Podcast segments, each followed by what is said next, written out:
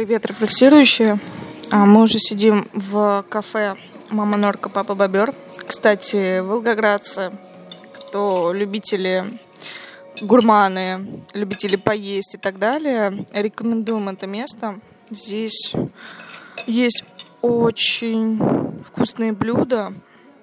Кстати, тебе понравился том ям здесь? Шикарнейший. Вот.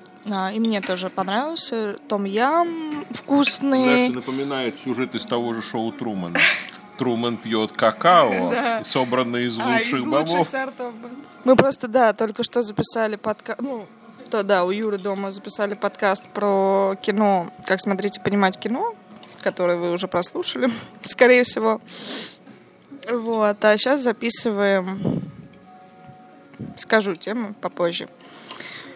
Вот, и а, жремся, решили, поскольку на улицах э, уже похолодало, и там ветер, чтобы он нам не мешал передавать вам смыслы некоторые, а мы решили упрятаться в тепле и поговорить, поговорить. Э, Я, кстати, не знаю, как Юре, ну, точнее, отчасти знаю, как Юре пришла эта тема из консультации.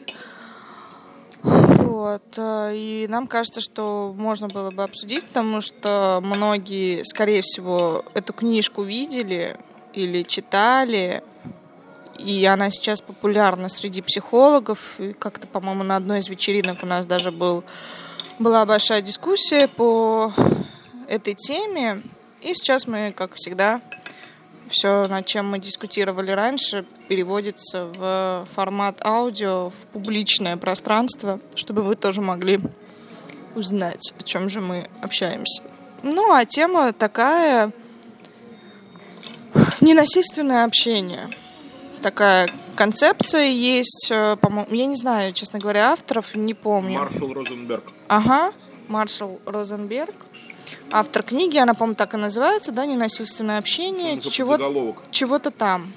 Подзаголовок, не помню сейчас. А, Вот. А, И у Юры на консультации это всплыло, и Юра удивился. А чему он удивился, он сейчас вам расскажет. Я не сразу. Я не сразу расскажу. Я начну с конца. Я нашел эту книжку. Э, Не могу сказать, что я ее прочитал, но я начал с ней знакомиться. Я увидел, во-первых, что там есть много здравых идей. И скажу даже больше, я, может быть, с основным содержанием этой книги согласен. Только я иначе все это концептуализирую. Но идея как раз в том, что концептуализация очень важна. Потому что, ну, как говорится, как вы яхту назовете, так она и поплывет. Поэтому я предлагаю даже больше говорить э, не о каких-то конкретных идеях, а о способах их выражения. Потому что у нас только, только прошла летняя школа по философии вербальных форм. Вот я все хочу эту идею как-то донести, популяризировать ее, что способ формулирования иногда не менее важен, чем предмет высказывания, а иногда даже более важен. Ну, ты помнишь, как мы, когда я неделю в сторках обсуждала личные границы социальные границы, и люди думали, что я, когда я критиковала личные границы, что я вообще отрицала, мол, границы. И когда до людей дошло, что я говорила, что есть просто уже другие границы объективные, и, вопро- и ну, некоторые написали, а что, типа, холивар был из-за слов, из-за понятий, терминологии. Но, ребят, терминология, она отражает всегда суть вещей. Иногда отражает, а иногда и формирует. Да. И получается, что если назвали лодкой личные границы, то она под- подразумевает одни условия. А если назвали лодкой социальные границы, то это вообще другой, другой контекст, другая история. И в этом смысле философы, даже к, воп- к вопросу, а чем вы, философы, блин, занимаетесь? Помимо болтовни. Но помимо... Помимо болтовни, чем болтовня плоха. Ну, у людей вообще-то есть э, негативное восприятие болтовни. Кстати, к теме нашего тоже подкаста, я думаю, что есть бла-бла-бла, а вы, мол, э, расскажите, как борщ сварить. Меня не интересует. Мне конфеты доставать надо. А вы мне тут бла-бла-бла. Я могу рассказать, как борщ сварить. Надо? Давай в конце. Да, о, давай в конце рецепт борща. Ребята, слушаем подкаст, чтобы хоть что-то полезное было для вас сегодня. Вот. Тем более у нас атмосфера, антураж э, предполагает, что... Я просто уже сытый, я просто голодный, у меня более смачно получается. Ну вот. И, а, ну, в чем, чем занимаются философы? Философы, они как раз занимаются, ну, по сути, одной из э, операций это наименование, концептуализация. То есть давать э, неким явлениям, которые происходят в реальности, имена. И как, мож, и как э, можно точнее и тот философ, который дал наиболее точный концепт, обычно входит в историю и там считается уважаемым, почитаемым, потому что он смог а, назвать и описать то, что другие, ну, не понимают, например, или они, они, может, и видят, или даже могут знать, что это называется так, но они не понимают основания и так далее. Ну, в общем, такая да, довольно-таки трудоемкая работа, и это не хухры-мухры. Так вот, о чем говорит Розенберг? По сути, говорит он о достаточно очевидной и напрашивающейся вещи, о том, что лучше, когда коммуникации людей происходит не соперничество, а сотрудничество. Что это более продуктивно, здесь я подписываюсь полностью. Я считаю, что все конкурентные формы взаимодействия, конечно, гораздо менее э, результативны во всех отношениях, чем кооперативные, то есть основанные на взаимоуважении и создании общего смыслового пространства, в отличие от состязательных практик, где идет борьба за это смысловое пространство. И, соответственно, попытка его либо поделить, либо присвоить одному, что влечет отчуждение от другого. И у него есть два наименования для того, что он предлагает. Первое – сопереживательное общение, и второе – ненасильственное общение. А, ну, в слове сопереживательный тоже есть смысловой оттенок – который там не доминирует, но он там все равно чувствуется. Это акцент на эмоциональность. И, насколько я понял концепцию Розенберга, он сделает ставку именно на это, на эмоциональную подстройку. Это не вызывает каких-то серьезных возражений, но вызывает некоторые подозрения. Почему это вызывает подозрения? Потому что... Сейчас, секунду. Будь здоров. Вот это доказывает, что у нас как в шоу Трумана, все по-настоящему. Настоящие э, чих. чих, настоящие сопли летят. Вот. Э, и по моим наблюдениям и по моим ну, осуждениям э, подстроиться эмоционально гораздо сложнее, чем подстроиться рационально. Поэтому, если стоит задача Э, создание какой-то общности и вот этой вот взаимоподстройки, взаимоадаптации и э, построения, построения или что-то у вас там было? Латте есть классическое, есть со жвачкой, но я тоже уточню по поводу наличия вот со жвачкой. А, ну, можно классический, просто туда добавить сироп э, кокосовый или ореховый, если есть. Хорошо. Угу, спасибо. В приоритете какой лучше всего? Кокосовый. Хорошо. Вот, сейчас мы э, наблюдали кейс когда коммуникативное пространство несколько нарушилось. Почему? Потому что было нужно решить другую задачу. Но в чем прелесть? В том, что после того, как оно нарушилось, для того, чтобы восстановить коммуникативное пространство, не нужно же технически заново друг друга эмоционально ощущать, как-то, как там предлагает Розенберг, эмпатически вжиться другого, попытаться понять его чувства. Так тоже можно, я не против, ничего плохого в этом нет.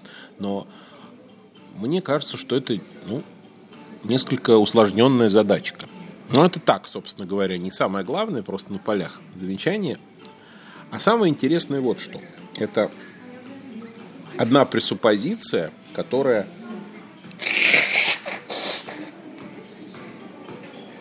Вот, сейчас я понял, твоя пресуппозиция, что слушателям неприятно слушать, ну, как да. человек сморкается.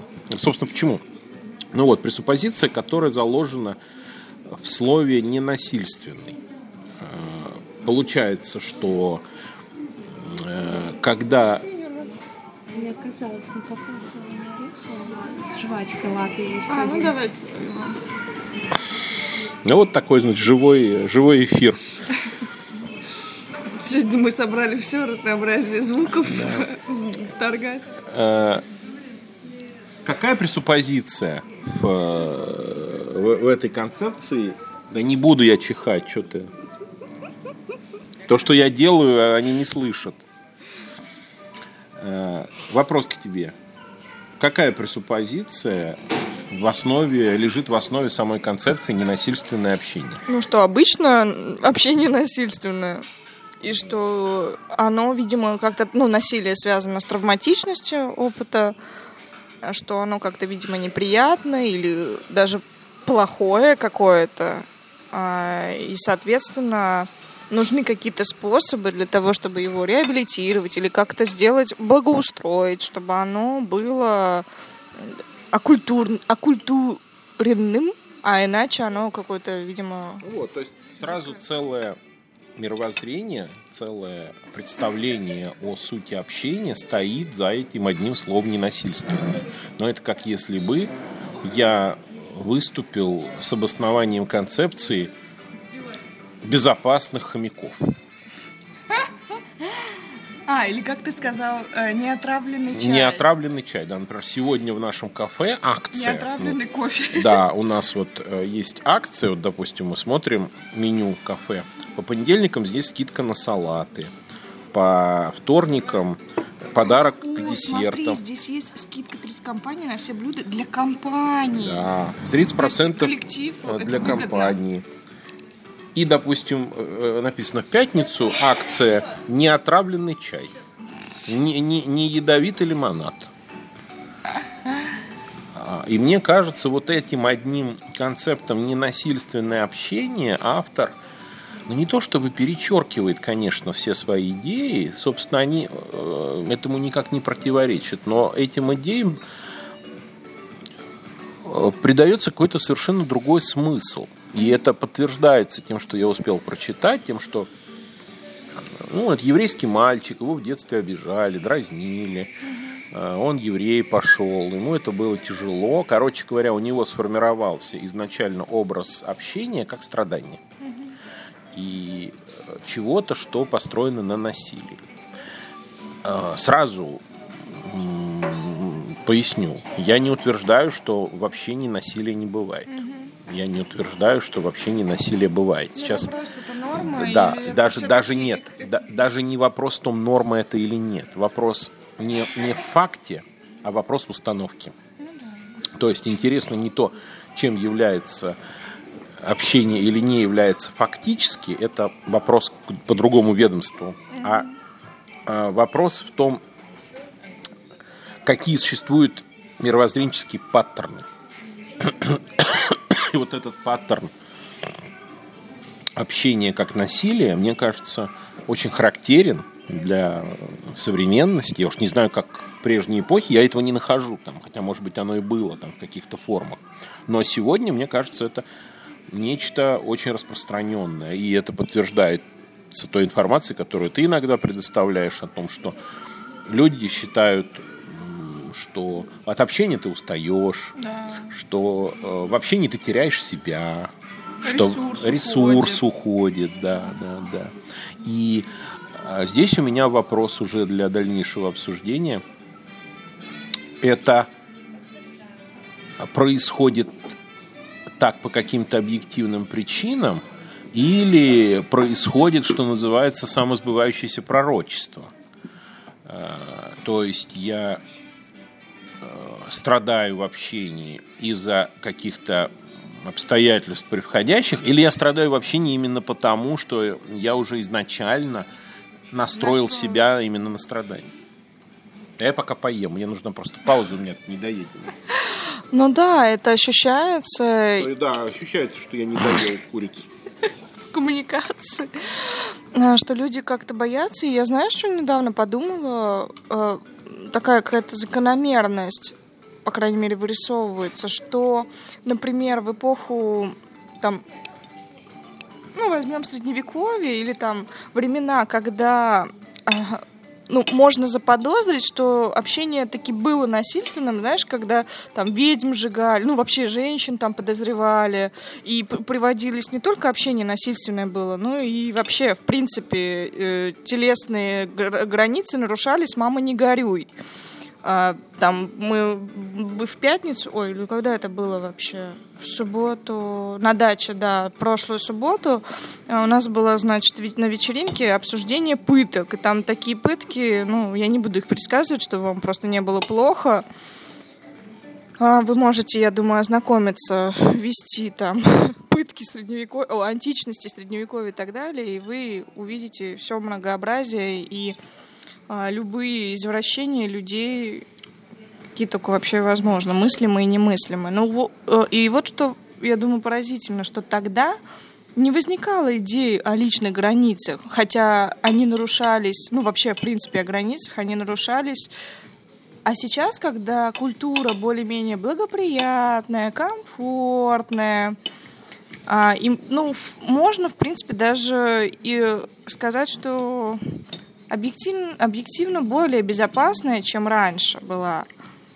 Но при этом возникает субъективно, наоборот, катастрофическое желание увидеть в другом э, врага, в другом увидеть опасность, и кажется, что человек чихнул или не так одним взглядом посмотрел, а, или слово там Степ потроллил, это уже все насилие в отношении тебя, и скандал, суд, развод и девичья фамилия.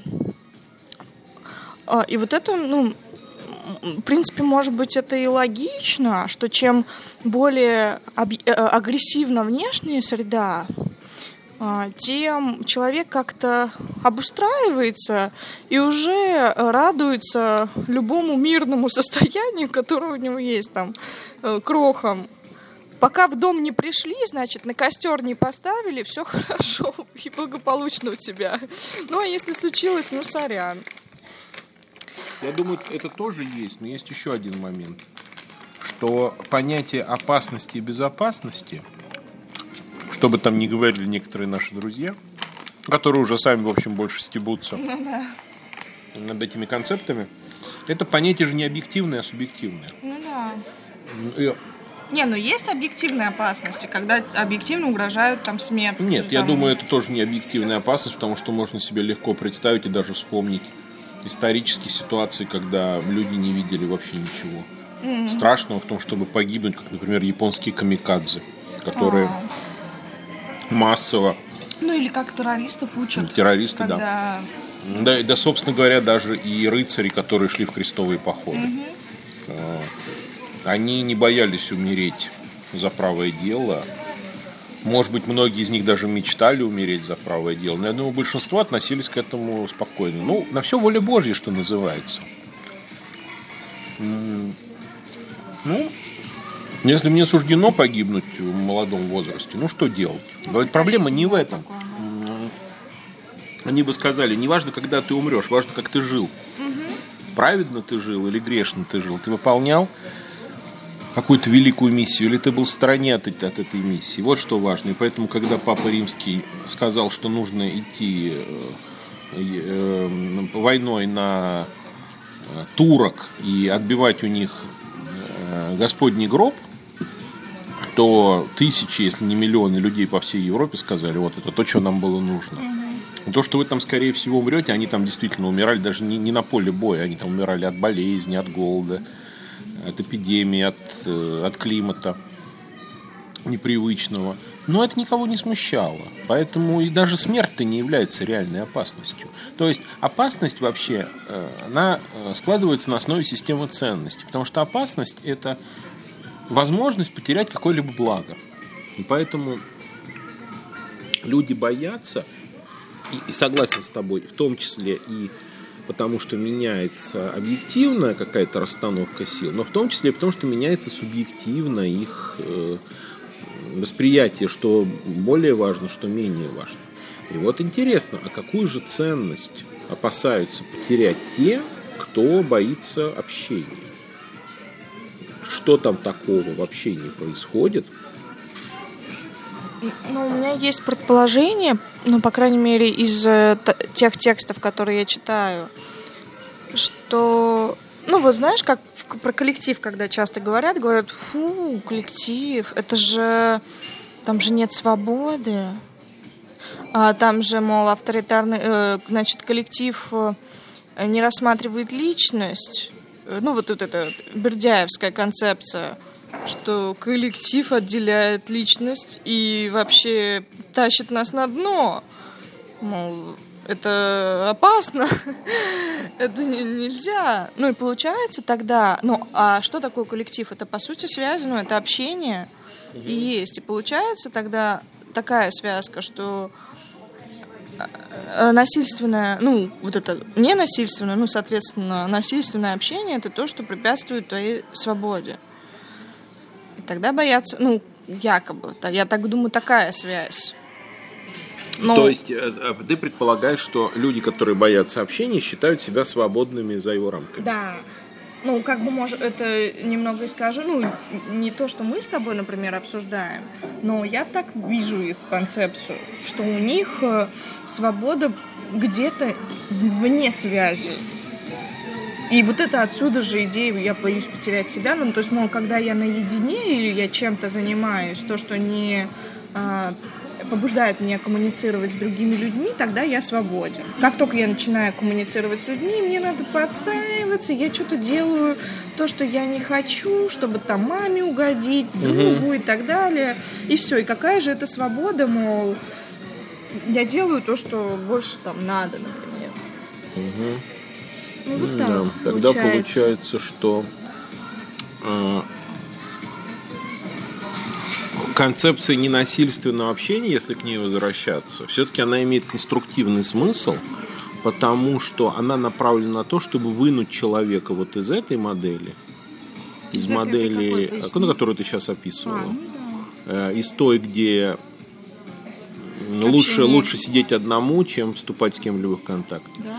И втянуть в некое другое состояние, но для того, чтобы в это состояние войти, нужна, ну, как сказать, некая первичная влюбленность. Э, это как в театр или в кино. Если ты, допустим, боишься идти в театр первый раз, то нужно что-то такое, что тебя туда привлечет. И я так понимаю, вот задача этой концепции ненасильственное общение, по сути, внушить иной образ что общение возможно без принуждения, без давления. Э, и в этом смысле здесь, конечно, э, имеется двоякий эффект. С одной стороны, да, может быть, это работает, но с другой стороны, это же и укрепляет, и конечно, да, эту исходную установку на то, что что ну, все-таки оно по природе, есть. да, по природе оно таки насильственное, а мы вот изобрели какое-то там особое. Минус. Да, да, да. Типа, знаешь, там безалкогольное пиво. Ну да, да. Э, и поэтому э, неплохо бы, конечно, отрефлексировать э, и поставить под сомнение установку про насильственность в общении. Почему она так, почему она возникает, эта установка?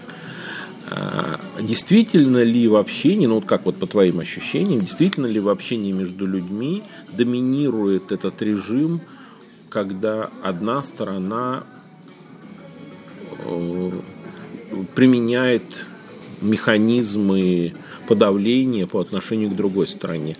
Я могу сказать вот со своей точки зрения, что скорее, конечно, симметричности вообще не меньше, чем асимметричности. Потому что когда наблюдаешь разговор двух или более людей, то действительно видно, кто лидерские позиции обычно занимает, кто подчиненный, кто вообще в ауте, кто на подхвате, кто рулит, кто и так, ну понятно. Да. Кто вообще противостоит, а кто ведет – но вопрос в том, это равнозначно ли это насилию или нет.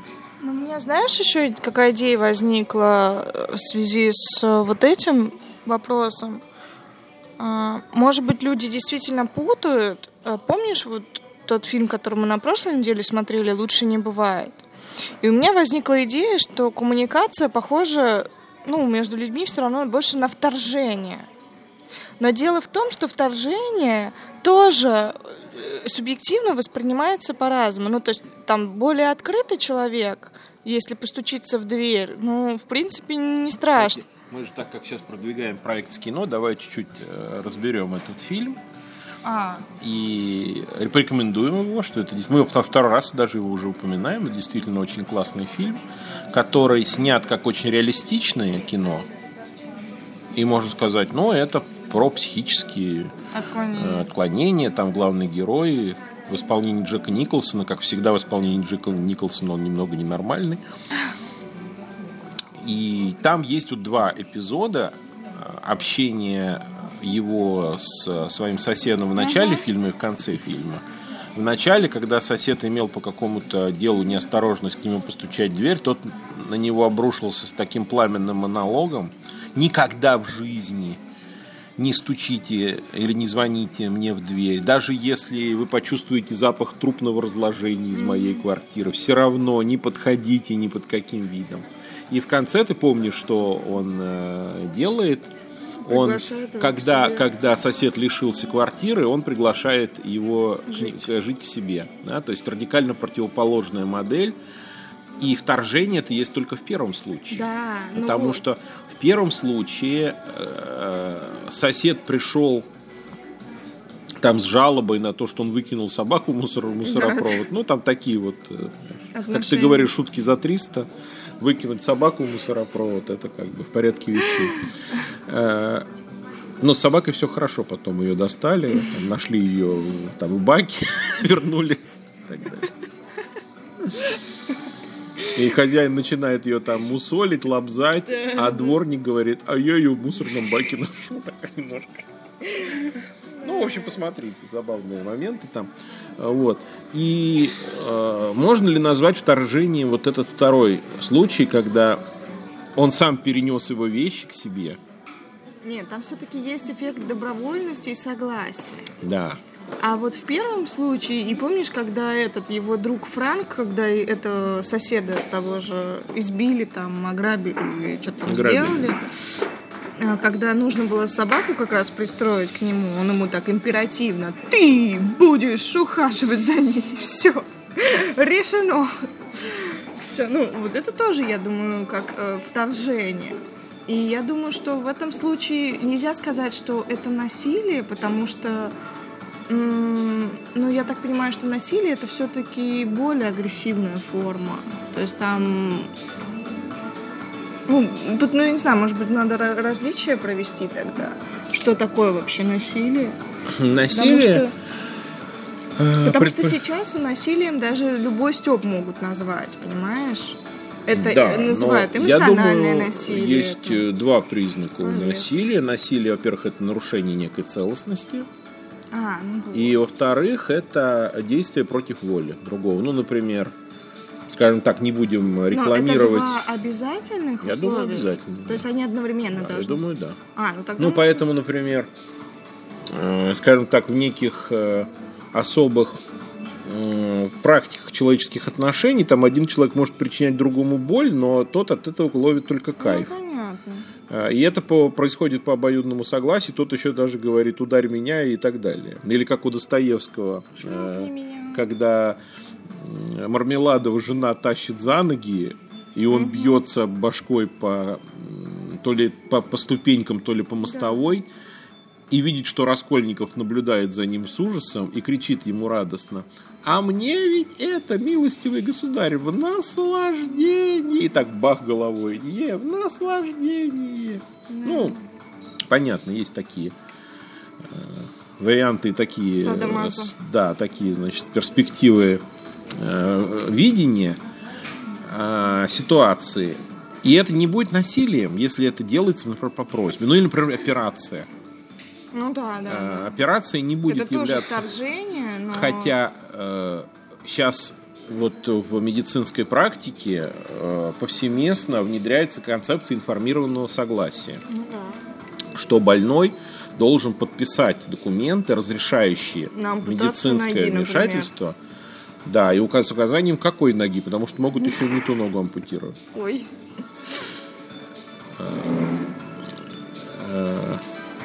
Что-то приходит в голову циничные медицинские анекдоты, но не будем их рассказывать, чтобы не, не смущать. Мне недавно да. Я не помню. Ну ладно. Нет, не буду рассказывать. Ну, тогда получается по Вот, этим э. критериям, что тот, он ему вроде бы сказал императивно, ты будешь сидеть с этой собакой, но целостность не нарушилась. Ну, я так понимаю. Ну, она не нарушилась, но была угроза нарушения. То есть это было не насилие, а, скажем так, угроза насилия, потому что тот воспринял это как то, что тот его изобьет, Ну, против, да. Ну, потому что тот как бы там на него наскакивал, как-то напрыгивал. И здесь можно рассмотреть насильственный момент, поэтому, видимо, ну, как частный случай, насилие в общении – это общение без э, обоюдной воли. Когда один хочет общаться, а другой нет. Но у тебя это бывает такое. Э, В сетях, например, когда А, там фу, люди тебе что-то пишут, э, но ты не хочешь особо с ними коммуницировать, но они все равно пишут. И, э, и есть те, кто пишет корректно, и ты с ними поддерживаешь коммуникацию, отвечаешь им, но, в принципе, э, там бывали когда-то случаи. Один раз я заблокировала. Один раз человека. заблокировал, да, даже кто-то там, ну, ну, э, это вот, наверное, э, другие бы назвали это нарушением личных границ, но мы не пользуемся этой Да, терминологией. там социальные нарушались. Да, то есть это было, ну, скажем так, некое несанкционированное, не поддержанное собеседником поведение, агрессивное. И да, это можно считать, ну, спасибо, э, формой коммуникативного насилия, но, повторяю, вопрос в том, считать это э, исходной формой или считать это отклоняющейся формой. Я опять не могу утверждать, что либо то, либо то является истиной. Но я могу утверждать, что в зависимости от этого будет выстраиваться коммуникативная стратегия. Либо это будет стратегия ускользания и убегания, когда я считаю общение опасностью и буду в норку прятать носик свой, ротик. Не Если- мы мама норка, папа бобер сидим. Да, совершенно верно. Э, И всячески стараться минимизировать это общение со всеми вытекающими последствиями. Либо я буду воспринимать общение как некое удовольствие. Как э, поговорить э, с человеком 10 минут, 15 минут, как просто отдых, как расслабление. И кстати, в немалой степени, и не лишний раз никогда это напомнить, общение зеркально. Поэтому, если вы чувствуете давление со стороны собеседника, есть гипотеза, что, вероятно, Вы сами. да, И так тот еще давитель. да, но опять мы не можем это утверждать, это просто как бы для прикола вам, для размышления. Догадочка такая небольшая, что э, нет дыма без огня, что называется, и А, ну это люди знаешь... отзеркаливают. О, Да, частая история. Мне в директ э, одна из самых, наверное, частотных жалоб, которая поступает, звучит примерно так. Лера, что делать? Э, У меня муж а, мама, брат, Какой жена. кошмар. Ну, это с каждым, уважаемые друзья, это с каждым может случиться. Мама, брат Когда, конечно, все четыре сразу, то... И друг. и так далее. И все приехали в гости одновременно. Они... А у дома нету еды. Я вам скажу секрет, как быть в таком Сейчас, случае. подожди, ты У расскажешь. меня короткий. Я- у меня в конце рецепт борща. Сейчас у меня рецепт, как быть, если... Что там, мама, папа, свекор, муж, теща, внуки, правнуки, прадеды, все приехали в гости одновременно, а дома нет еды. Знаете, что нужно делать? Не нужно э, беспокоиться. Спокойно спуститесь в погреб и возьмите обычный копченый окорок. Ну вот, э, значит, у меня все персонажи, перечисленные выше, а, они не любят диалог. Или они презирают общение и так далее. И сразу возникает... Я могу сказать, что нужно делать. Их нужно всех посадить в одну комнату и пускай сидят там молчат.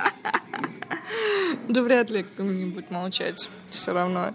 И, И ну, окажется, что они мне на самом деле они самые, обожают. да, самые болтливые люди в мире. Но у меня сразу возникает некое сомнение, подозрение внутри, потому что, ну, положа руку на сердце, блин, я столько людей закрытиков видела. Даже, блин, ну, поскольку у меня маленький ребенок, э, Сава, а, у него аутизм.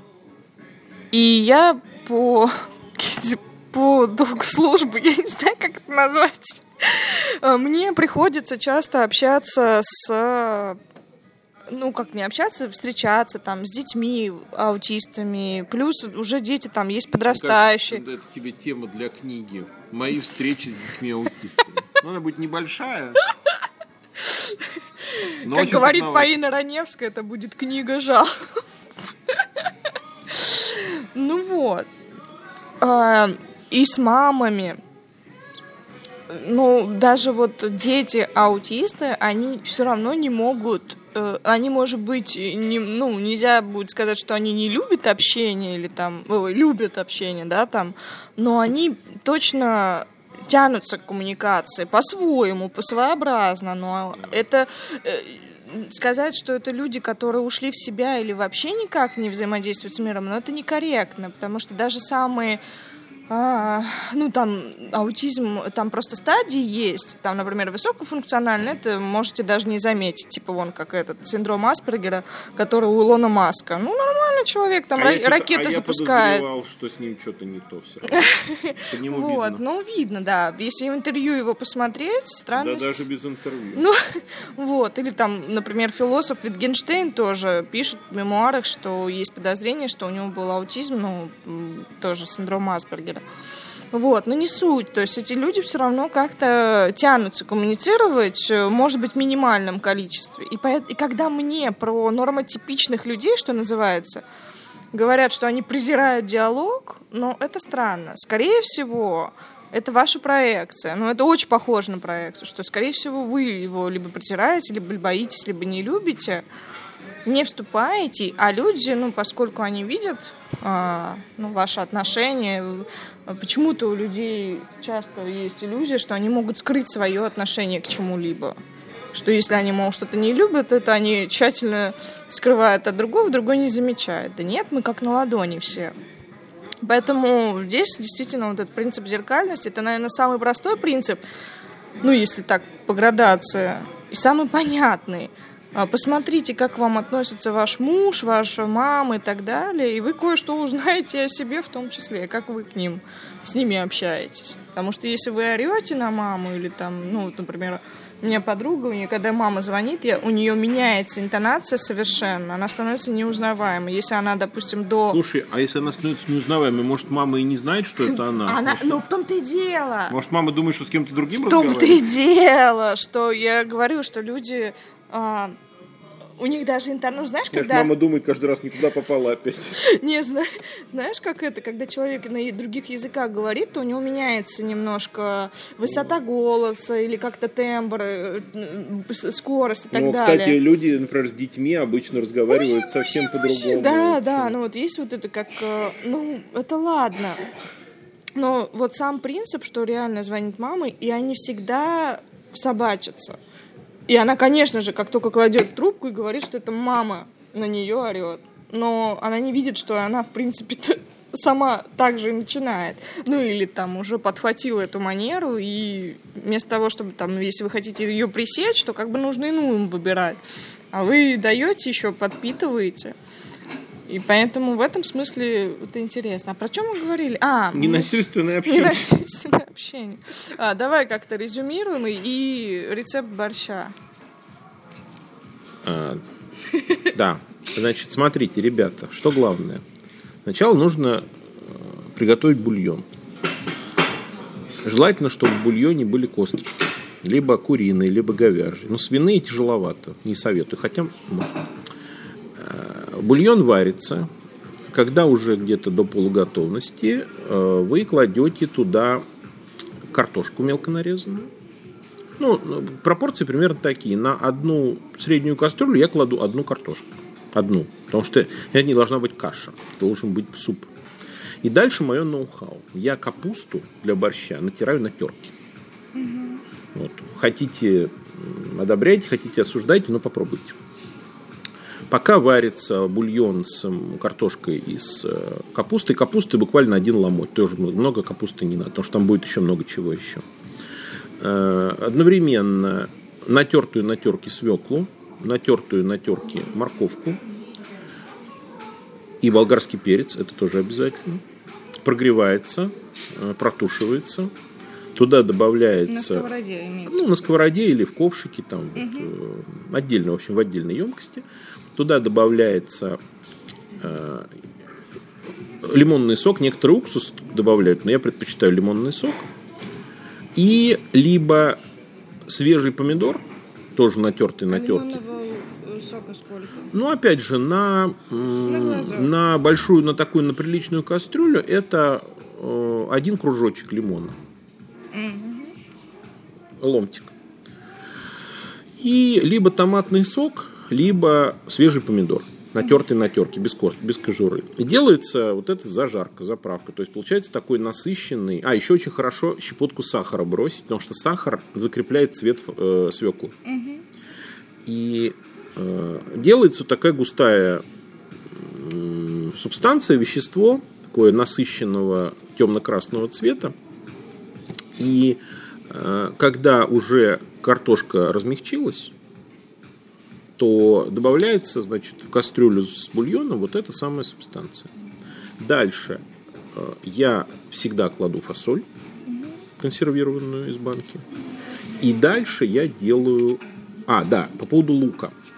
Я кладу лук целиком. В начале или в конце? В начале. И, э, в принципе, можно лук э, также потереть на терке и вместе с зажаркой сделать. Но я не очень люблю. Так я люблю, когда он целиком, то чтобы потом выкинуть. И дальше фундаментально важный момент. Это заправка с салом. Либо обжаренное, либо свежее сало расталкивается с мелкорубленным чесноком.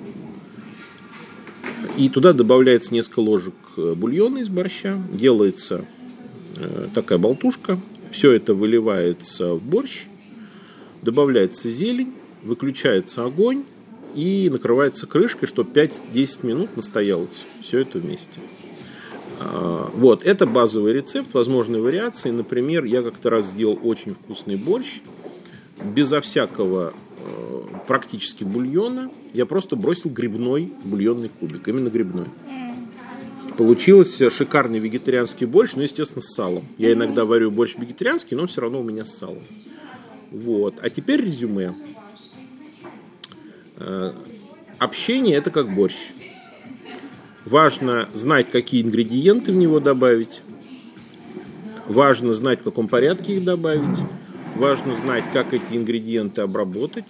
И тогда не возникнет концепция, как это, не нужно будет выдумывать концепцию немерзкого борща. Борщ будет изначально вкусный. И я желаю вам, чтобы общение было вкусным, как борщ.